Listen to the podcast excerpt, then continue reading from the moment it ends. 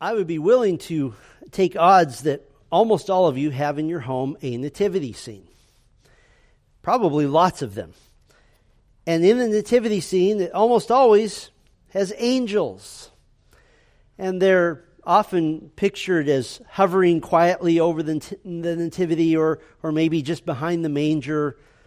There's no record that the angels were present at the birth of Christ, but they're pictured they're here, they're part of our culture. Angels have become part of the iconic imagery of Christmas time. The Hallmark Channel has made 5,938 Christmas movies with angels always a part of them. It's a requirement in the contract, apparently. Sometimes the angels pose as people to help a distraught soul, but the imagery of angels is a part of our Christmas celebration. The Bible has a lot to say about angels. They are created spirit beings with moral and intellectual ability. They can manifest themselves with physical features. They are called by such names as the host of heaven, which is a, a military connotation. They're called the sons of God, since they are those created by God. They're called the morning stars. They're called the watchers. They're called the ministering spirits. There seem to be two, maybe three classes of angels. There are the, the cherubim, who seem to have a guardianship role. There are the seraphim, the burning ones, who seem to have a praising and glorifying God role. And there are the living creatures of Ezekiel 1 and Revelation 4, who seem to have somewhat of a combined role. Angels were most likely made on the first day of creation since Job 38, 6 and 7 says that they witnessed the rest of creation and they sang and shouted for joy. They are non reproducing, they are immortal, they are personal beings who worship, they speak, they rejoice, they can be curious. They're spirit beings who can manifest themselves physically if the Lord wills it. They are mighty and powerful. They're arranged in a hierarchy and in a command structure. Scripture identifies holy angels, 1 Timothy 5:21, and fallen angels. The fallen angels have fallen have followed the former chief angel, formerly known as the day star or the son of the dawn, now known as the accuser in Hebrew, Satan or Satan. Angels rejoice, they guard, they visit key biblical characters on occasion. They protect Israel when commanded by God. They deliver messages. Angels strengthened Christ in the wilderness in Matthew 4 at his temptation. They strengthened him in the Garden of Gethsemane at his sorrow and the anguish of his upcoming crucifixion. They observe Christians. They observe our relationship with God. 1 Corinthians 4 9, 1 Peter 1 12 says this. And while we don't want to become overly enamored with angels, since they want God alone to receive all glory, they do play a vital role in God's redemptive plan. And so we pay as much attention to them as Scripture does. And particularly as the angels are always, always aimed at the glory of God, they provide in many ways an encouragement and even an example for us, as we'll see later. Now, last week we began our Christmas time mini series called Christmas Past and Future to see how elements of some of the classic Christmas passages in Luke and in Matthew not only tell us of the first coming of Christ, but they also point us ahead to the second coming of Christ by way of comparison and by way of contrast. Now, last time we looked at Jesus and his different arrivals. Today we'd like to look at Jesus and his angelic messengers. Jesus and his angelic messengers. And we'll continue in the same passage we began last week. So turn with me to Luke chapter 2 if you're not there already. And we'll begin in verse 8. Just by way of review, while you're finding that text, Luke 2 8 through 14, verses 1 through 7 have described for us the birth of Christ in Bethlehem. The text never says he was born in a stable, just that he was laid in a manger, which could have been in a cave outside of Bethlehem sometimes used to keep animals, or perhaps in the animal care area of a home in Bethlehem, since animals were a part of every family's life. They were not in the kataluma, the good guest room, or the upper room of anyone's home, translated in kind of ambiguous fashion as the inn. in most of our Bibles. Now we come to the angels and their announcement to the shepherds. Just to kind of introduce this a bit, history characterizes shepherds as dishonest, as rude, as uncivilized. They are the, the low of the low of society. That is not Scripture's view of shepherds. Shepherds cast a, a very positive light in the Scriptures. The, the shepherd is the average Joe.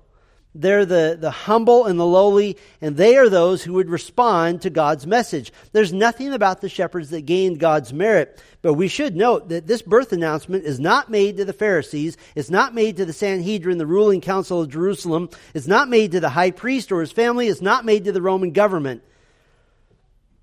Why is that? Well, as will be proven in the life of Christ, if the angels had announced the birth of the Savior to the religious leaders, they wouldn't have believed them. But God made a sovereign choice to reveal the birth of the Son of God to the most insignificant, to the average Joe. And so let's read this classic passage here Luke 2, verse 8. And in the same region, there were shepherds out in the field, keeping watch over their flock by night. And an angel of the Lord appeared to them, and the glory of the Lord shone around them, and they were filled with great fear. And the angel said to them, Fear not, for behold, I bring you good news of great joy that will be for all the people. For unto you is born this day in the city of David a Savior, who is Christ the Lord. And this will be a sign for you. You will find a baby wrapped in swaddling cloths and lying in a manger. And suddenly there was with the angel a multitude of the heavenly host praising God and saying, Glory to God in the highest and on earth peace among those with whom he is pleased. I, that's kind of like the consummate Christmas passage, isn't it?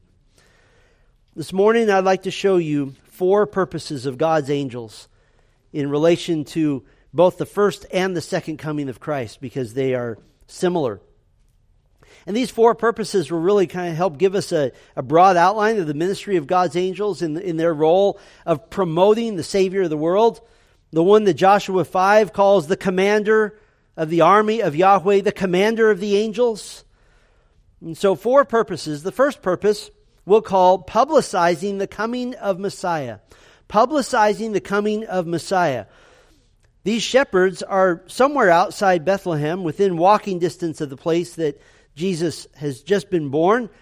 I hate to break this to all of you, but because of the fact that the shepherds are out in the field and the, the, the flocks are out there, this is almost certainly not December. We won't take a, a long time to go into that, but um, the best evidence is that he was born around the same time that he would have been crucified, around the time of Passover, but that's not really a, a big issue. This is the same night that the Jesus that Jesus was born, and for all we know, this could be the actual moment that he was born. I don't see why there would be any delay whatsoever. Verse 9 says, An angel of the Lord appeared to them. Now, at first, just this one angel appears to the shepherds, but this angel brought with him the reflected glory of God, such that the shepherds were terrified. They were filled with great fear. In fact, we could make up a new English word from the two Greek words used to describe their fear, and we could say that they had megaphobia. In the verse 10, the angel says, I bring you good news of great joy. And we should note this is a heaven initiated message. This is a revelation to these shepherds of good news. In Greek, essentially a good message. In fact, it's related to the word for angel, a messenger. The Old English for good message or good story is the phrase God spell. And we get the word gospel from this the good news, the birth of the Savior, that God has become a man to dwell among us. And this good news of great joy, the angel says, is for all the people. This is almost certainly referring to the immediate context of Israel. The Messiah of Israel has arrived with the desire to save his people. Luke 168 Zechariah, John the Baptist's father, says, Blessed be the Lord God of Israel, for he has visited and redeemed his people. And of course, this opens the way to salvation for the Gentiles, for all of us, as Paul said in Romans 1:16, that the gospel is the power of God for salvation to everyone who believes, to the Jew first and also to the Greek or to the Gentile. Now, we aren't told who this glorious angel is. But there's a reasonable likelihood that this is Gabriel. Gabriel's name means the valiant one of God. Why would we say there's a reasonable likelihood? Well, he's also present in the other examples of publicizing the coming of Messiah.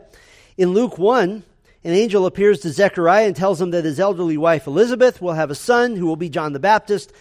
Luke 1:19 and the angel answered him, I am Gabriel. I stand in the presence of God and I was sent to speak to you and to bring you this good news. And what's the good news? That Zechariah's coming son will be the forerunner, the announcer, the herald to announce the coming of Jesus to Israel. When Elizabeth was six months pregnant, once again Gabriel brought a message, this time to a relative of Elizabeth's, a young teenage girl named Mary, a virgin who was betrothed to Joseph. Luke 1 31 and 32 records Gabriel's announcement to Mary, and behold, you will conceive in your womb and bear a son, and you shall call his name Jesus. He will be great and will be called the Son of the Most High, and the Lord God will give to him the throne of his father David. And so we make a pretty good case that this angel here is Gabriel. In fact, we can make a stronger case because this is not, not his first time to do this. In Daniel chapter 8, Gabriel appeared to Daniel to tell him of the end times events, including the coming of the Prince of Princes, or, as Revelation calls him, the King of all the kings.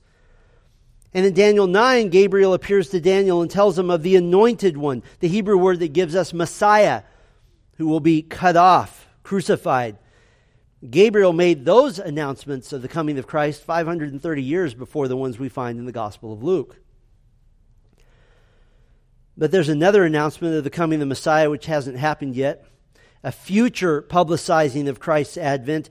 Fast forward to the terrifying middle of the Great Tribulation. God has poured out the, the seal judgments on the earth. He has poured out six trumpet judgments on the earth.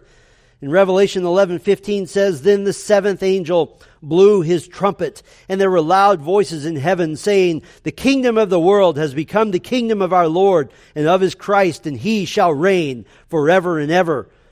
And this seventh angel blows his trumpet, and the voices in heaven declare the triumph of Christ. We're not told whether these are, are angels or the church, which is now in heaven, or both. But in any case, an angel got it started. Now, there's no direct evidence from Scripture, but it has long been Christian tradition that the angel blowing this trumpet must be Gabriel, since he's announcing what? The coming of Messiah, the Christ, the anointed one. We even have the common phrase today, Gabriel's trumpet. And what is he announcing? He is announcing with the shepherds that the king has been born. He's announcing to all of heaven, the king is now taking his kingdom and he will reign forever and ever. With the shepherds, he's announcing the king is the Christ, the anointed one promised of old to all of heaven. This is the Christ. He is the king. He is the anointed one promised of old. With the shepherds, this king is the kurios, the Lord. The indication in Greek that he is Yahweh, that he is God, fully God. To all of heaven, the king reigns over the kingdom of Yahweh. And at this time, when the angel, possibly Gabriel, blows his trumpet, makes his announcement, this time, instead of one man, Daniel, being in awe, instead of Zechariah, Mary, and a few shepherds out in the field merely being stunned, this time the church in heaven, portrayed as 24 elders, rejoices at this announcement. Revelation 11, 16 says, And the 24 elders who sit on their thrones before God fell on their faces and worshiped God, saying, We give thanks to you, Lord God Almighty, who is and who was, for you have taken your great power and begun to reign. The nations raged, but your wrath came, and the time for the dead to be judged, and for rewarding your servants, the prophets and the saints, and those who fear your name, both small and great, and for destroying the destroyers of the earth. Then God's temple in heaven was opened and the ark of his covenant was seen within his temple. There were flashes of lightning, rumblings, peals of thunder, an earthquake, and heavy hail. Now, we won't know until heaven, but I'd be willing to guess that Gabriel is going to love that moment. The first purpose the angels in relation to the coming of Messiah, publicizing the coming of Messiah. The second purpose we'll call praising the God of heaven. Praising the God of heaven. And when this angel appeared to the shepherds at night, verse 9 tells us that the glory of the Lord shone around them. Angels and shepherds are generally seen as the main character in this drama in the nighttime field. They're not the main character, they are not the focus of attention. The angel said, Fear not. Why is that? because when the angel appeared, the glory of the Lord shone around them. If you've ever seen a, a portrayal of this, you kind of have a few angels in the, in the sky, some of them with trumpets like these, and you have kind of a glow behind them that this is the glory of God. No, this is the shepherds placed into the middle of the sun. That's what they would be seeing surrounding them. The Greek word means it's 360. It's all around them. The glory of God, unable to be seen, blinding what is this? The glory of the Lord shining around them. This is the manifestation of God's perceptible presence. In Exodus, all Israel saw the glory of the Lord in the cloud. They saw the glory of the Lord in a pillar of fire. When Israel built the tabernacle, their portable worship center, it was the place God chose to reveal his presence. Exodus 40, 34, then the cloud covered the tent of meeting, and the glory of the Lord filled the temple. The glory of God doesn't take up a corner, it doesn't take up part of the space, it takes up all the space.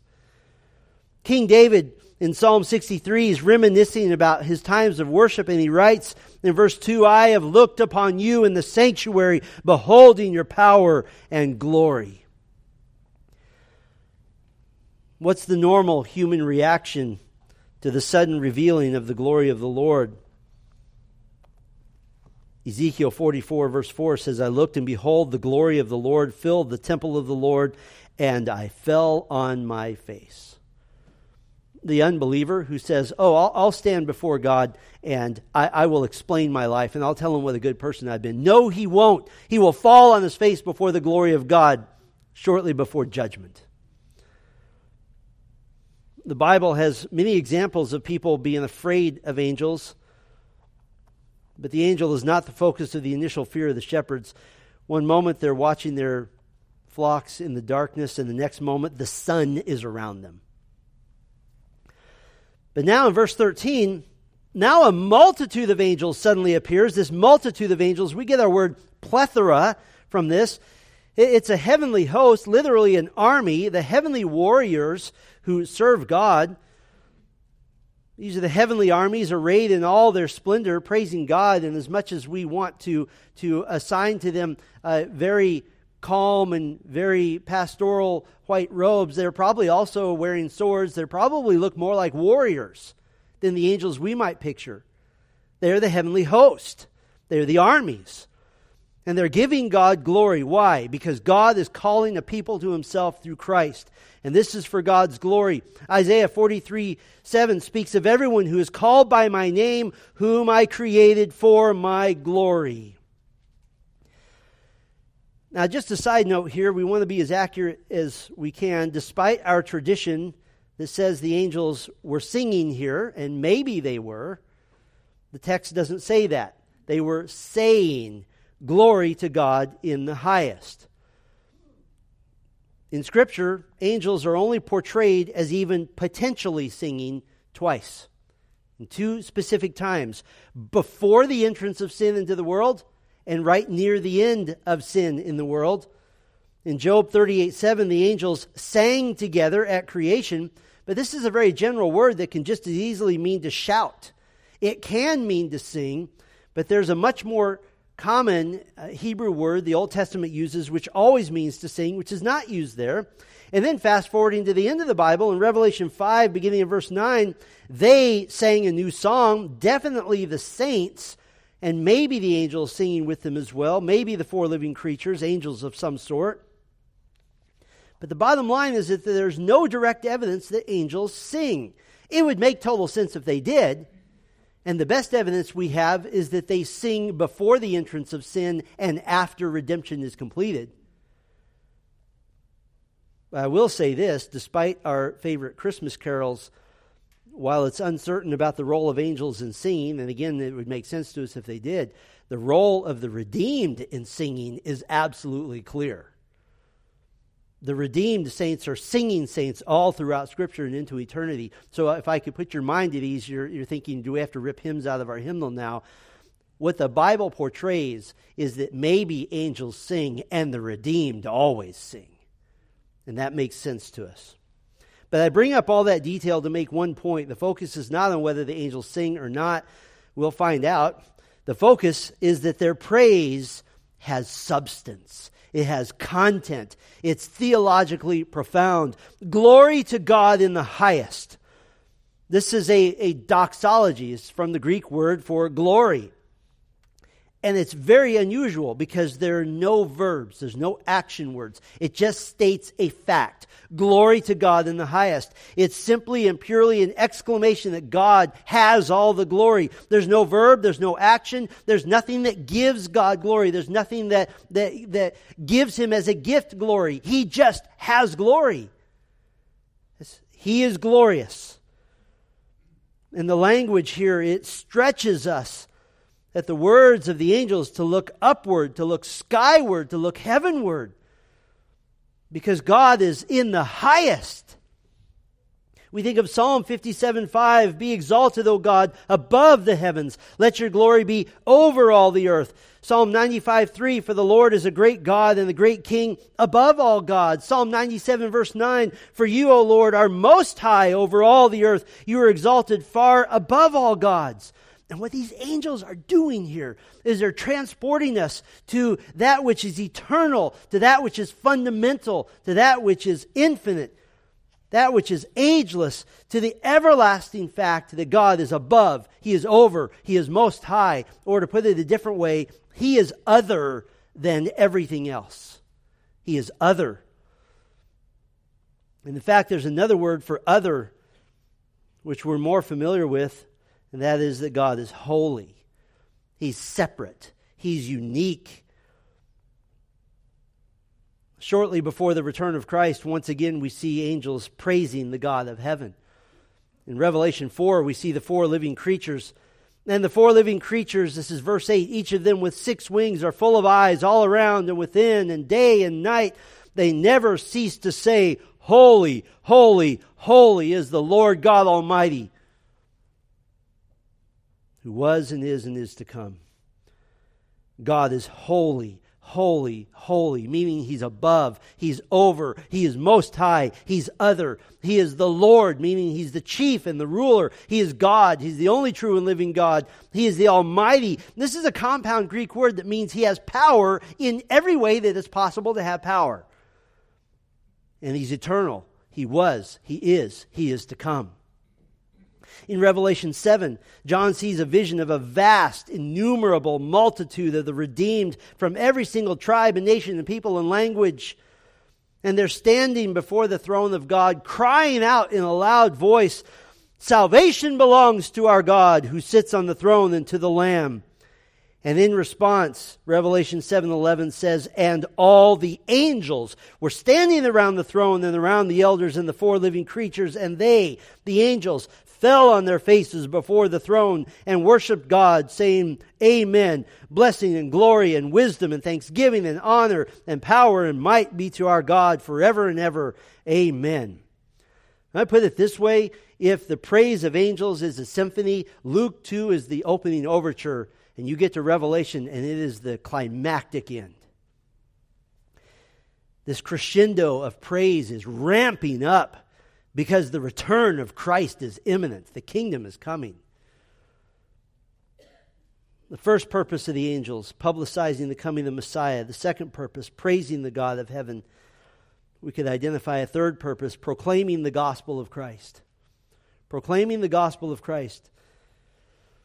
The angel here in Luke 2 is a messenger of the gospel. Verse 10 of the good news let's return to the glorious declaration of the person of Jesus in verse 11. He is a Savior who is Christ the Lord.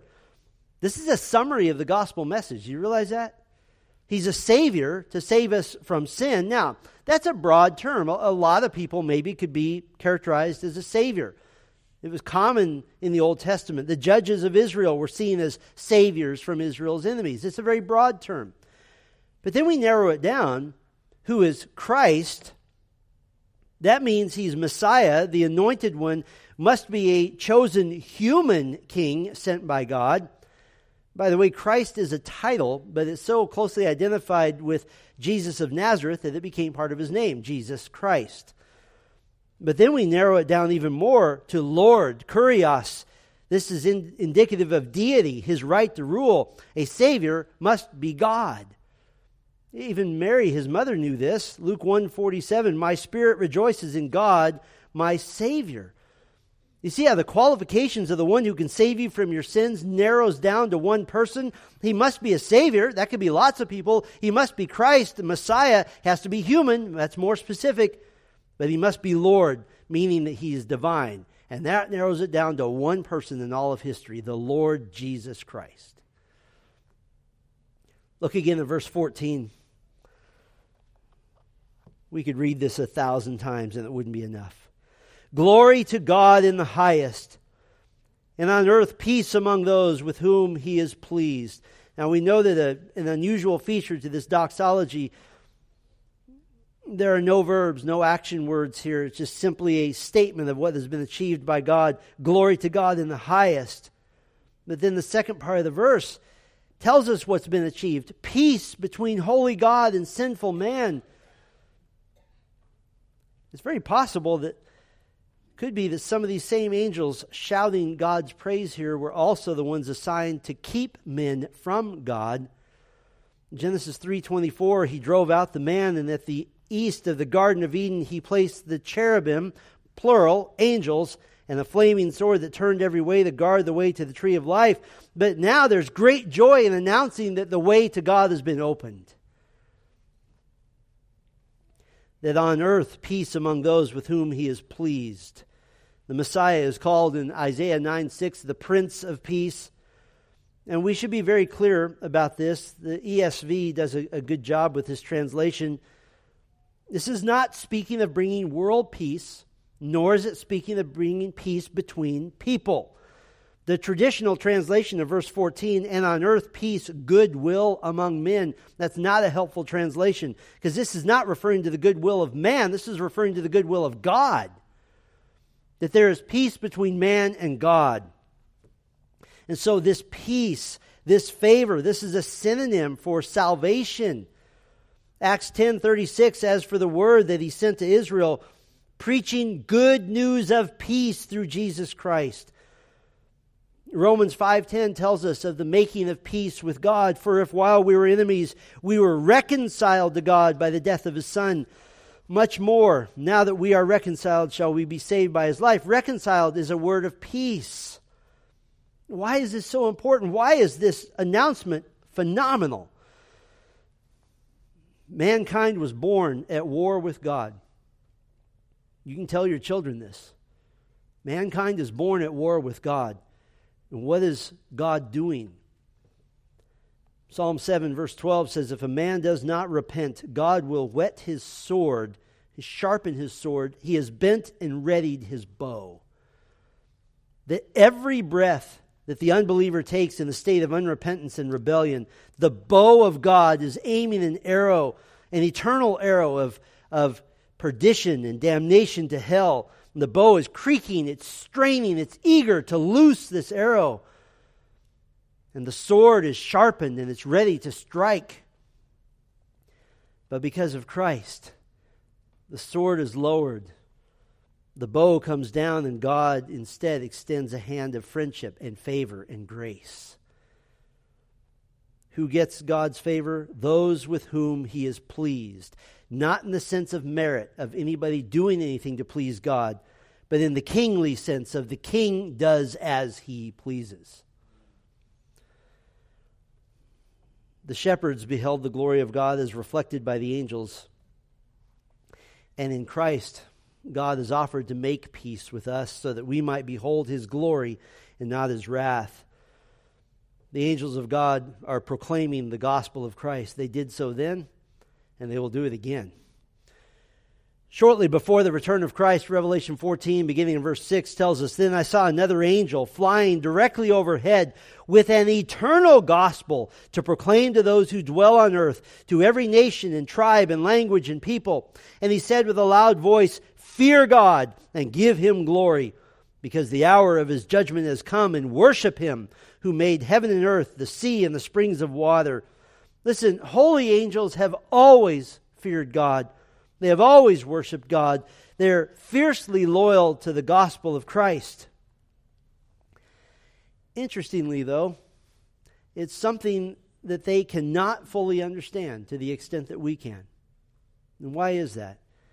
Because while they're loyal to God and loyal to the gospel of God, they have never directly experienced the gospel. No fallen angel has ever been offered redemption. In fact, you remember how at the creation the, the angels shouted for joy when they witnessed the creation of God? Well, one of the outcomes of your salvation in Christ is that the angels are awestruck. They're, they're amazed at how God can make a new creation out of you, out of a sinful man, out of a sinful woman. In Ephesians 3, Paul calls this salvation in Christ a mystery that has now come to light, and there's an outcome, there's a result concerning the angels. Ephesians 3 9 and 10 to bring to light for everyone what is the plan of the mystery hidden for ages in God who created all things so that now through the church the manifold wisdom of God might now be made known to the rulers and authorities in the heavenly places that is the angels they marvel at they if i can kind of put a human term on this they, they kind of scratch their head at how is it that you born in sin steeped in your own iniquity, dead in your trespasses and sin, can be transformed into somebody who will worship God for all eternity. The angels have never experienced that, they simply marvel at it. In fact, I said earlier that the angels are curious. The angels seemingly would give anything to understand what it means to be redeemed. The mystery of how God can transform God haters into lovers of God into eternal worshipers. 1 Peter 1 10 through 12 speaks of the Old Testament prophets through whom the knowledge of Christ is given prior to his coming. The, the Old Testament texts, which were in the early church, they were the, the primary text being used to preach the good news of salvation until there was a completed New Testament. And of these things of salvation, these things of redemption, Peter says in 1 Peter 1:12 that these are things into which angels long to look. That's a word that means to intensely desire something. An angel cannot be redeemed, but angels love the redemption of God because it glorifies his grace and his mercy and so they're agents of proclamation. We should note something very important at this point, which the angels illustrate for us. They set a wonderful example. The gospel is something to be, proclaimed in words. The gospel is truth. And in and of itself, the proclamation of these words give glory to God. Why do we preach the gospel? We have a secondary purpose, and that is to hope that people come to faith in Christ. But the, the primary purpose is that when we say the words, Jesus Christ came to earth to die on a cross, to forgive the lost of their sin if they would but repent, and by his resurrection they are given justification and new life, and he has ascended into heaven, where even now he intercedes on behalf of all who would place their faith in him, and someday he will return and consummate this salvation. God has been glorified. That's our number one reason. Why do we speak the gospel every week? Because it gives glory to God. And so the glory of God and the proclamation of the gospel are connected at the hip, both in this announcement by the angels and in their future proclamations of the gospel.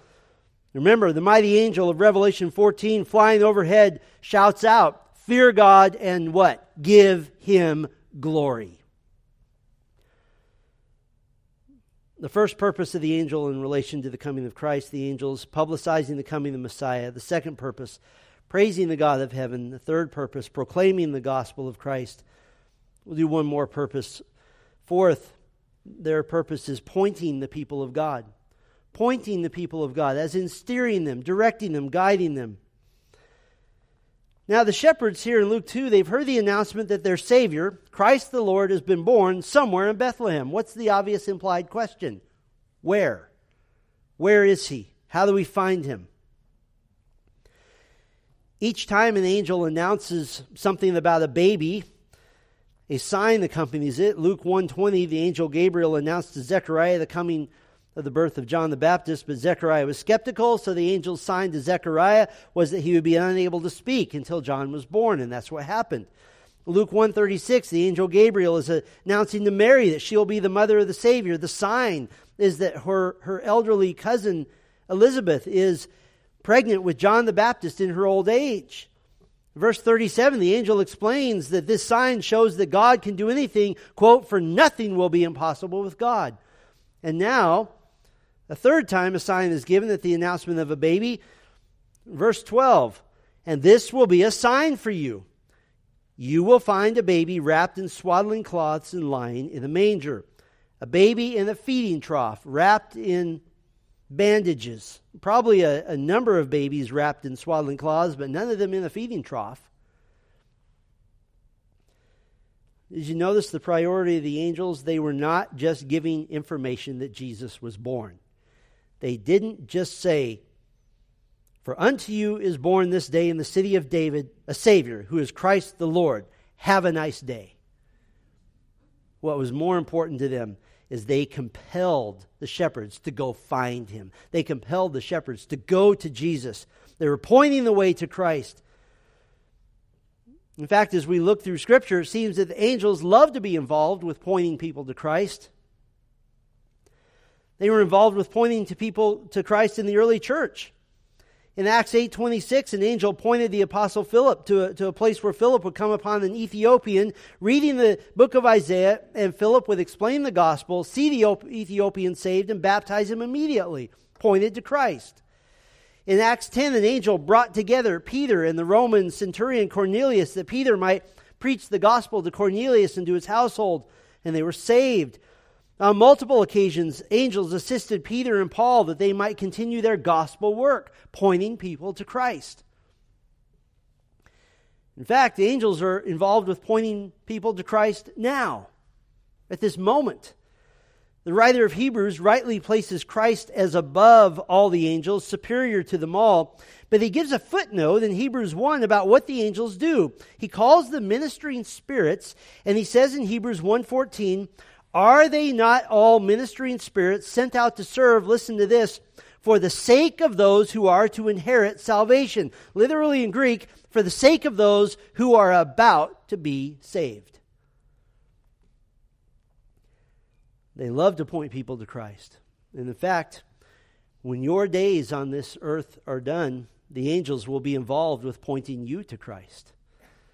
Never again to be separated from the Lord in Luke 16, Jesus tells the parable of a rich man and a poor man. The rich man was lost in the sin, but the poor man had genuine faith in God. The poor man died, and verse 22 says he was carried by the angels to Abraham's side, to the place where the truly redeemed go. And so, if you ever wonder how it is at the, at the moment of your death, that instant moment when you're with the Lord, how are you going to find your way? I mean, after all, none of us are experienced at death and no one's ever come back to tell us what to do. But it does seem that the angels have the privilege of seeing your salvation in Christ consummated and completed and taking you instantly to the very presence of the Lord. They love to point people to Christ. What about the future? How will angels be involved in pointing God's people to Christ? In the young Thessalonian church, there was a lot of confusion about the end times, especially about what happens to dead people. What happens to, to our brothers and sisters who have died? And so Paul gives them comfort in 1 Thessalonians 4 13 and 14. But we do not want you to be uninformed, brothers, about those who are asleep, those who have died, that you may not grieve as others who do not, who, who have no hope, rather. For since we believe that Jesus died and rose again, even so, through Jesus, God will bring with him those who have fallen asleep. So there will be a resurrection of the dead saved in the future. What about those who are still alive? Paul continues For the Lord himself will descend from heaven with a cry of command, with the voice of an archangel, and with the sound of the trumpet of God, and the dead in Christ will rise first. Then we who are alive, who are left, will be caught up with, together with them in the clouds to meet the Lord in the air, and so we will always be with the Lord. The voice of an archangel, the sound of the trumpet. Anyone taking odds for Gabriel? And for the first time in history, all the people of God are gathered to Christ, all together in one place.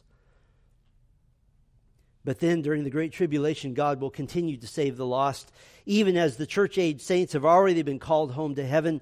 And these tribulation saints are being saved and dying for their faith, and they too are being gathered into heaven. Revelation 7, beginning in verse 9, says, After this I looked, and behold, a great multitude that no one could number from every nation, from all tribes and peoples and languages, standing before the throne and before the Lamb, clothed in white robes, with palm branches in their hands, and crying out with a loud voice, Salvation belongs to our God, who sits on the throne, and to the Lamb. And all the angels were standing around the throne and around the elders and the four living creatures, and they fell on their faces before the throne and worshiped God, saying, Amen. Blessing and glory and wisdom and thanksgiving and honor and power and might be to our God forever and ever. Amen. Now I know I've read that already, but the text keeps going. Then one of the elders addressed me, saying, Who are these, clothed in white robes, and from where have they come? I said to him, Sir, you know. And he said to me, These are the ones coming out of the great tribulation. They have washed their robes and made them white in the blood of the Lamb. Therefore, they are before the throne of God and serve him day and night in his temple, and he who sits on the throne will shelter them with his presence. They shall hunger no more, neither shall neither thirst any more. The sun shall not strike them, nor any scorching heat. For the Lamb in the midst of the throne will be their shepherd and he will guide them to springs of living water, and God will wipe away every tear from their eyes. How the angels love to shepherd the people of God into the presence of God. They love that. These four purposes give us a way to just understand the glory of God better, but they also provide some compelling examples for you and for me because these angels are fiercely loyal to their God and they're fiercely loyal to the redemptive plan of God, which they long to understand. But they are a good example, and I'm going to reduce this to two thoughts as they provide an example for us. The first thought is they publicized the coming of the Messiah. They proclaimed the gospel of Christ. They, they pointed people to God. These are different facets, all of the same jewel. This is one of the key messages of the church that Christ is coming. Christ is coming, that there will be a day when the kings of the earth hide themselves and try to escape. Revelation 6 says this that the wrath of the Lamb of God is on its way. And what a service that we do to the world when we tell them that the king is coming, that the Savior is coming, and what a disservice is done to the unbeliever when faith in Christ is presented as something as lowly as have a good life now. No, Christ is coming, and you must be on the right side of redemptive history through repentance of sin. And the only answer is the gospel. The only answer is to point people to the cross. And the angels are fiercely loyal to the gospel. And the second thought, they praised the God of heaven they praised the God of heaven. How insidious it has been to see the worship of our Savior and our God slowly turned into a man centered show. To include anything we feel like, to lose the sense of reverence and awe. Can I ask you a very serious question? When was the last time you trembled before God? The angels are relentless in giving glory to God and praising Him because of His worth. And so I would urge all of us let the truths of the preached word drive themselves into your soul so that you know and you glorify God better. Let the words that we sing together flow like cool water off a mountaintop to cleanse your soul, to cleanse your heart of the pollution of our world. And, and let the gathering of the saints in the church be something that you hold in esteem and in awe. Because though we cannot yet gather before the God of heaven, we gather in the presence of God. by the way, we're all here together and we enjoy the ecclesia, of the gathering, but I have one last question for you. Who else attends the worship services of the Church of Jesus Christ? Deuteronomy 33 2 tells us there were angels at Mount Sinai when the people of God received the law. Psalm 68 17 describes angels in the sanctuary of God in the temple. The temple itself was decorated with images of angels representing what? Their presence. Hebrews 12:22 speaks to Christian to the Christian as if he's already in the future. But you have come to Mount Zion and to the city of the living God, the heavenly Jerusalem, and to innumerable angels in festal, the word is ecclesia, gathering. 1 Corinthians 11 teaches on some aspects of the propriety and proper behavior in the corporate worship gatherings of the church, specifically concerning demonstrating submission to God's design for marriage. And in that time, a woman wearing something on her head was an outward sign of the inward attitude of submission to her husband. But interestingly, in the context of the worship gathering, like we're in right now, the women are given another reason to wear this symbol of authority, which was customary then. 1 Corinthians 11:10 That is why a wife ought to have a symbol of authority on her head because of the angels. Why? Because they were there. And they are here. What does that do to your sense of awe, your sense of propriety, your sense of worship? That we who are the redeemed ought to worship as the redeemed when there are witnesses, heavenly witnesses, who long to know and to feel and to experience what we have. The angels have always loved to be involved with the redemptive plan of God, and they will continue to do so. Will you be as loyal and have the fiery devotion to the Lord as an angel who has never experienced redemption? Will you be like the seraphim, the burning ones, who proclaim the three times over holy, holy, holiness of God? And will you demonstrate for the watching angels the ministering spirits sent out for the sake of those who will inherit salvation for the sake of the elect, will you demonstrate what the worship of a redeemed person looks like? Angels long to look into what redemption looks like. Show them. Show them. Demonstrate what a transformed worshiper does to the glory of God. And in fact, there is a sense in which we should outdo the angels. Because unlike them, you can say, and I can say, Glory to God in the highest, and on earth peace has been given to me because God has chosen in His grace to make me one of those with whom He is pleased. Let's pray. Our Father, we are in awe and in thanks and in gratitude that you have transformed us into those with whom you were pleased. In all of the Bible, only one reason is given for this kindness and this grace. The only reason that we can find in all Scripture in love, He predestined us for adoption. We are so thankful to you, and we ask you, God, we, we wouldn't elevate angels beyond where they ought to be. They are ministering spirits sent out for the sake of those who will inherit salvation. They are mighty servants of God. We would not elevate them beyond that. But might we be as loyal? Might we be as devoted? Might we have the fiery love for our God that they have. Because we have so much more to thank you for. We have redemption, we have eternal life. You transformed us. And God, I would pray for a man or a woman or a boy or a girl who has heard this message right now, and the Spirit of God is moving in them and working in them to tell them that they do not know the God of the universe. They do not know Christ as Savior. And so I pray that even now, Lord, you would bring repentance upon them, that they would cry out to you in the quiet of their heart in sorrow for their sin and ask for your mercy. And the Lord Jesus himself has said, Come unto me, all who are weary and heavy laden, and I will give you rest. I pray that even this day, I would pray that even this moment, you are transforming a heart or two or three or ten to become those who will not only behold the angels who love Christ, but who will behold Christ.